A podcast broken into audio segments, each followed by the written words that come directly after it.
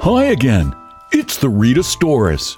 Do you love Winnie the Pooh? Well, I do too. Did you know that the same man who wrote the tales of Christopher Robin and his bear started by writing some children's poems in a book called When We Were Very Young? Well, now, for the first time in almost 100 years, these verses are available to be read to you in a podcast. So, over the next few episodes, we're delighted to feature some of the delightful poems of A. A. Milne from when we were very young.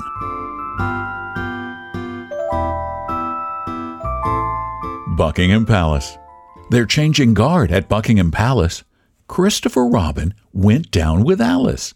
Alice is marrying one of the guard. A soldier's life is terrible hard, says Alice. They're changing guard at Buckingham Palace. Christopher Robin went down with Alice. We saw a guard in a sentry box. One of the sergeants looks after their socks, says Alice. They're changing guard at Buckingham Palace. Christopher Robin went down with Alice. We looked for the king, but he never came. Will God take care of him all the same, says Alice. They're changing guard at Buckingham Palace. Christopher Robin went down with Alice.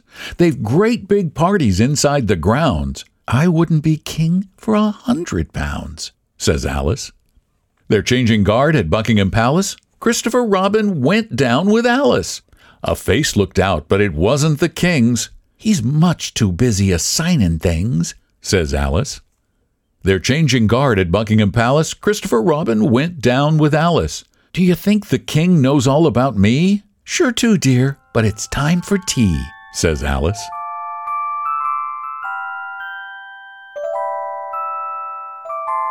Puppy and I. I met a man as I went walking. We got talking, man and I. Where are you going to, man? I said to the man as he went by. Down to the village to get some bread. Will you come with me? No, not I. I met a horse as I went walking. We got talking, horse and I. Where are you going to, horse, today? I said to the horse as he went by. Down to the village to get some hay. Will you come with me? No, not I. I met a woman as I went walking. We got talking, woman and I. Where are you going to, woman, so early? I said to the woman as she went by. Down to the village to get some barley. Will you come with me? No, not I. I met some rabbits as I went walking. We got talking, rabbits and I. Where are you going to in your brown fur coats? I said to the rabbits as they went by. Down to the village to get some oats. Will you come with us? No, not I. I met a puppy as I went walking. We got talking, puppy and I. Where are you going this nice fine day? I said to puppy as he went by. Up to the hills to roll and play. I'll come with you, puppy, said I. The Four Friends.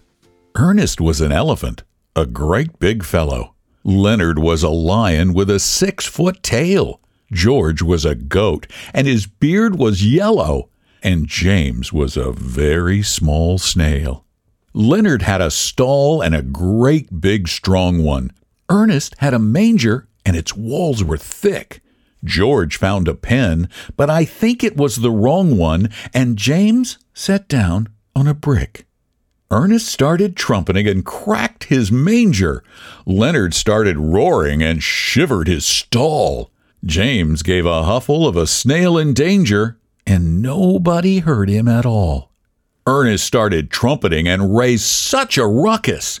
Leonard started roaring and trying to kick.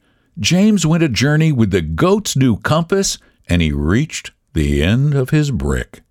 Ernest was an elephant and very well intentioned. Leonard was a lion with a brave new tail. George was a goat, as I think I have mentioned, but James was only a snail. Lines and squares. Whenever I walk on a London street, I'm ever so careful to watch my feet.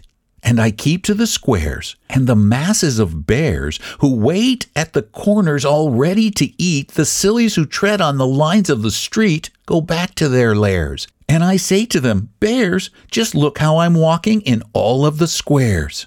And the little bears growl to each other, He's mine, as soon as he's silly and steps on a line and some of the bigger bears try to pretend that they came around the corner to look for a friend, and they try to pretend that nobody cares whether you walk on the lines or the squares. But only the sillies believe their talk. It's ever so important how you walk, and it's ever so jolly to call out, Bears, just watch me walking in all the squares.